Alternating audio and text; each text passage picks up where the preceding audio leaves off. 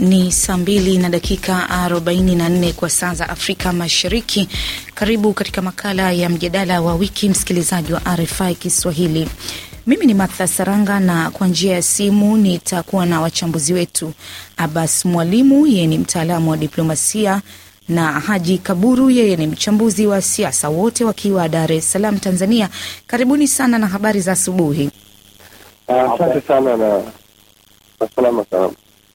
Naam, asante. Baada ya miezi ya mapigano eh, kikundi cha jihadi cha Kiislam IS kimepoteza kijiji cha Bahuz, kijiji kilichoko mashariki mwa nchini Syria ambako kunaelezwa kinaelezwa kuhitimisha utawala wa kihalifa nchini Syria, kama ambavyo mwishoni mwa mwaka elfu mbili kumi na saba IS ilipoteza ngome zake huko Mosul nchini Iraq na Raka hukoko nchini Syria.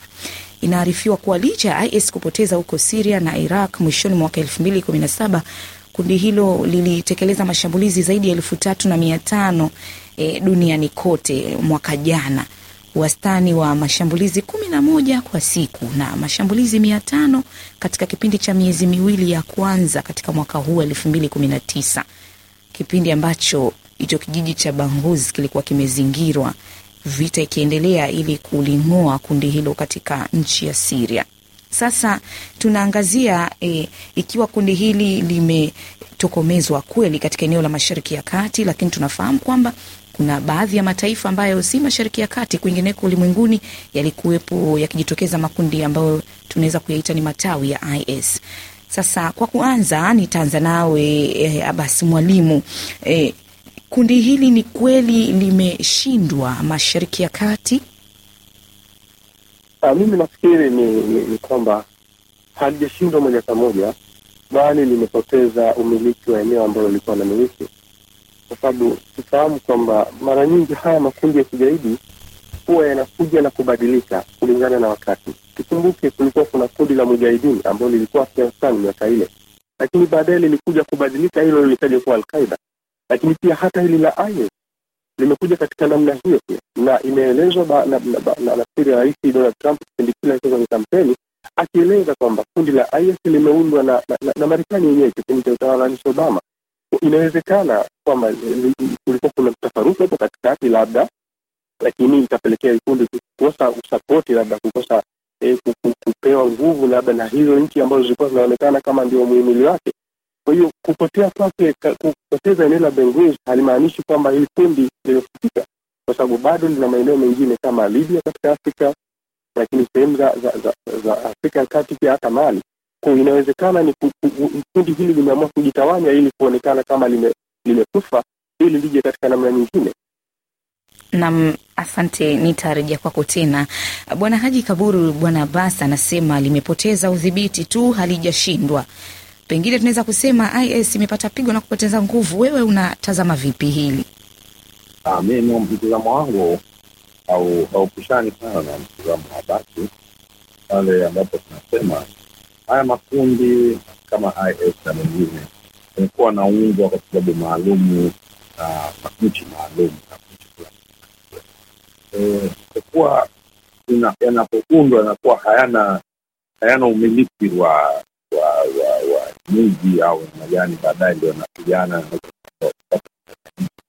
Sasa hili la IS kuwa limepoteza kiasi cha kuwa halipo katika kudhibiti mji wote au wote ndani ya Siria, hakumaanishi vile kikundi kimekufa, ila kimepoteza maeneo kilichokuwa kufanyia shambulizi yake au kufanyia mipango yake kwa ndani ya Siria. Hivyo inawezekana ikawa wanahamia kwenye sehemu nyingine ambako wanaona wanaweza kuanzisha hiyo au kuja zingine kuliko hizo, kwa sababu wamejifunza kwa nini wameondolewa kwa nini imetokea hivyo. Na ya pili ni kwamba IS kwa kweli tengenezwa na serikali ya Marekani na chini ya utawala wa bwana Obama e, na bwana Trump alipokuja akaona kwamba ni makundi ambayo yanachukua pesa tu za Marekani kwa faida hakuna. E, kama ilivyo kauli yake ya juu kuhusu muda mrefu kwa miezi mingi, alisema kwamba sisi tumetengeneza uovu ambao tunakula pesa zetu. Kwa mfano alisema kwamba Iraq wakati wa Sadamu kulikuwa hakuna hakuna magaidi, lakini tumemwondoa Sadamu, tumetengeneza sasa breeding ground, yani mahali pa kuzalisha magaidi. Kwa hiyo kwa msimamo huo na msimamo ule mrefu aliokuwa amesema yeye, inawezekana ikawa hawapati zile sapoti iliyokuwa ya nguvu tangu kupata kutaka kuanza kupata silaha Mm. kupata hata logistics za vita, kujua hao wenzetu wako wapi. Hicho ndo kimefanya mshinde kule, lakini pia na kwa sababu wao wameshajieneza sehemu zingine, inawezekana wakaanzia kule. Naam, nikija kwako bwana eh, Abbas mwalimu, ni kweli kwamba umesema limepoteza udhibiti na halijashindwa, lakini sasa lime, limepoteza udhibiti katika eneo la Syria na Iraq ambako ndiko kunaonekana kama ilikuwa makao makuu ama chimbuko la kundi hili. Sasa unaona, kutokana na matokeo haya, kundi hili bado linaweza kuendelea kuwa na ushawishi katika maeneo mengine ulimwenguni?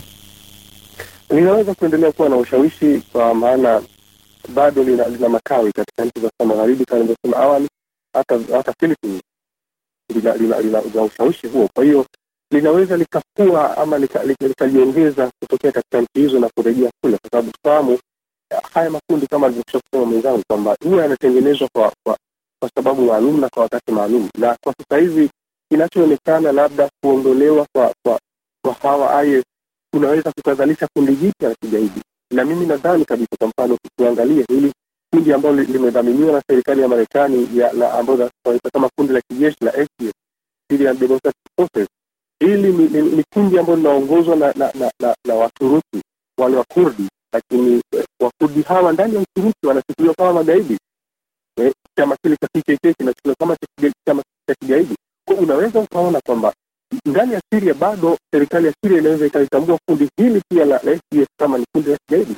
Tunaweza tukakuta kunazalishwa kundi lingine la kigaidi, huku wakati huo kundi la IS linaweza likijipanga upya. Kwa hiyo mimi kwa mtazamo wangu bado litaendelea kujipanga, kwa sababu nafikiri kuanzishwa kwake kulitokuwa kuna sababu fulani, na hizo ndizo zinawapelekea wao kuendelea kutokea, kwa sababu inawezekana akatokea mdhamini mwingine, kwa sababu bahati mbaya zaidi mahusiano haya ya nchi kila nchi moja inaweza ikalitumia kundi kutokana na namna ambavyo inaweza inaona inanufaika lenyewe gani itanufaika. Naam, bwana, basi kwa kusema hivyo, ina maana nchini Syria bado vita haijakwisha?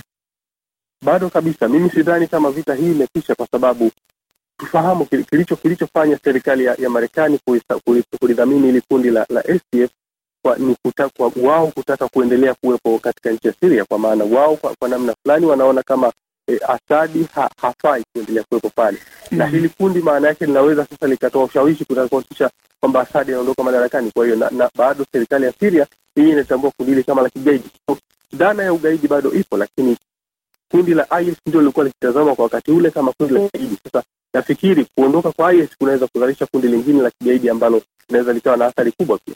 Naam, Haji Kaburu, kwa upande wako, je, huu ni ushindi wa nani basi? kwa kweli kushindwa kwa IS au kuongolewa kwa IS katika ardhi ya Siria ni ushindi wa Asad, kwa sababu madhumuni ilikuwa ni kuondoa Asad katika madarakani, na kama bado yupo na wale wameshindwa, basi ushindi ni wa kwake Assad. Kwa hiyo sidhani eh, kama alivyosema basi Marekani kwa sababu zile zile inaweza ikaachia tu Asadi awepo, wakati ilikuwa nia yake ni kumwondoa, na kwa vile amekuwa anapata na msaada mkubwa kutoka Urusi. Marekani huwa haipendi kushindwa na Urusi. Mara nyingi katika historia tumeiona kushindwa na Urusi katika vita vyovyote. Utaangalia hata kama kule Afghanistan mpaka kuanzishwa kwa kundi la Alqaida na Osama akawa kiongozi alikwenda kuondoa Urusi kule, na kweli limefanikiwa kuondoa, na sehemu nyingi tu ambazo Marekani ilikuwa haipendi ishindwe. Kwa hiyo kuwepo kwa kwa kuondoka kwa ISIS kudhibitiwa kunaipa Marekani nafasi nyingine ya kusema jambo hili kwa mtizamo mwingine, kama alivyosema basi wale wanaweza kuwafikia Wakurdi wale ambao kule kule kule Uturuki wanaonekana kama ni kundi la teroristi, atalifanya liendelee na vita katika Syria. Naam, nikija kwa upande wako bwana Abbas, pengine rais wa Marekani Donald Trump anaweza kutumia hiki kinachoonekana kama ushindi kama turufu ya kuomba ridhaa kwa Wamarekani kuongoza awamu nyingine taifa hilo. Sidhani, kwa sababu kuna mengi ndani ya Marekani ambayo bado yanamfanya ya atafute namna ya kukabiliana nayo, ingawa kwa mfano tume ya Mula imemsafisha ime, ime, ime lakini bado kuna mengine. Kuna swala la mpaka, kwa sababu wao Marekani pia wanachoangalia ni ahadi ambazo kiongozi amezitoa. Kwa hiyo nadhani hili bado haliwezi kuwa sababu ya yeye kuwa aweze kupata kura ama ridhaa ya, ya Wamarekani katika uchaguzi unaokuja. Kwa hiyo nafikiri bado ana kazi kubwa ya kufanya kuwashawishi Wamarekani. Naam, pengine nikija kwa upande wako Bwana Haji Kaburu, e, kuna maelfu ya wapiganaji ambao wamechukuliwa mateka na haya majeshi ya mataifa magharibi ambao walikuwa wapiganaji wa IS, lakini pia kuna wapiganaji kule nchini Syria ambao walikuwa wakiungwa mkono na e, mataifa ya magharibi. Tunajiuliza nini itakuwa hatima yao baada ya kudhoofishwa kwa kundi hili la IS? Nini itakuwa hatima yao? Uh, unajua katika hali ambayo inapofikia mwisho wa vita, mwisho wa vita, siku zote historia inatuambia mateka aidha huachiwa au wakashtakiwa kama watakuwa wametoka nje na au ndani ya nchi, kushtakiwa au wataachiwa huru. Sasa inategemea yale makundi ambayo yalikuwa yanapata msaada kutoka Marekani watatu, itakuwaje kwa serikali ya Siria kuamua itakuwa ni wao kuamua kama wanasamehe au wawafunge. Ndo wakati mwingine huwa wanapata hatima mbaya, wanauliwa kwa kupiga risasi. Naam, Bwana Abbas, wakati fulani ulidokeza juu ya wapiganaji ambao wanapambana sasa na serikali ya Assad. Pengine unafikiri nini itakuwa hatima yao baada ya kuwaondoa IS? Vita itaendelea kwa sababu kinachoonekana hapa ni, ni ni kila upande. Kwa mfano, ukitazama upande wa Marekani, wao unaona serikali ya Asadi ni serikali ambayo haistahili kuwepo, na wao wana, walikuwa wanatafuta kundi ambalo wanaweza wakaliunga mkono kwa sasa ili kuelekea katika katika na, na ukia, ukiangalia kwa sasa wametafuta kundi ambalo linaonekana labda halina mwonekano wa kigaidi, ndio maana linaitwa eh, Syrian Democratic Forces kwa maana mm. ya majeshi ya kidemokrasia ya Syria. Kwa hiyo inawezekana kabisa vita vitaendelea kwa sababu pia Urusi nao hawatokubali kushindwa kwa kuhakikisha Mm. kwamba wanaendelea kuiunga mkono kundi la kumuunga kuiunga mkono serikali ya Asadi ili kupambana na, na hawa ambao kwao nadhani wanaona kama ni magaidi pia. Kwa hiyo nadhani vita itaendelea. na muda umetutupa mkono. Shukrani sana mtaalamu wa diplomasia Bas Mwalimu na mchambuzi wa siasa Haji Kaburu kwa kushiriki nami katika makala ya mjadala wa wiki. Asanteni sana msikilizaji. Hadi hapo hatuna la ziada kutoka Dar es Salaam. Mimi ni Martha Saranga kwa niaba ya wote na kutakia siku njema.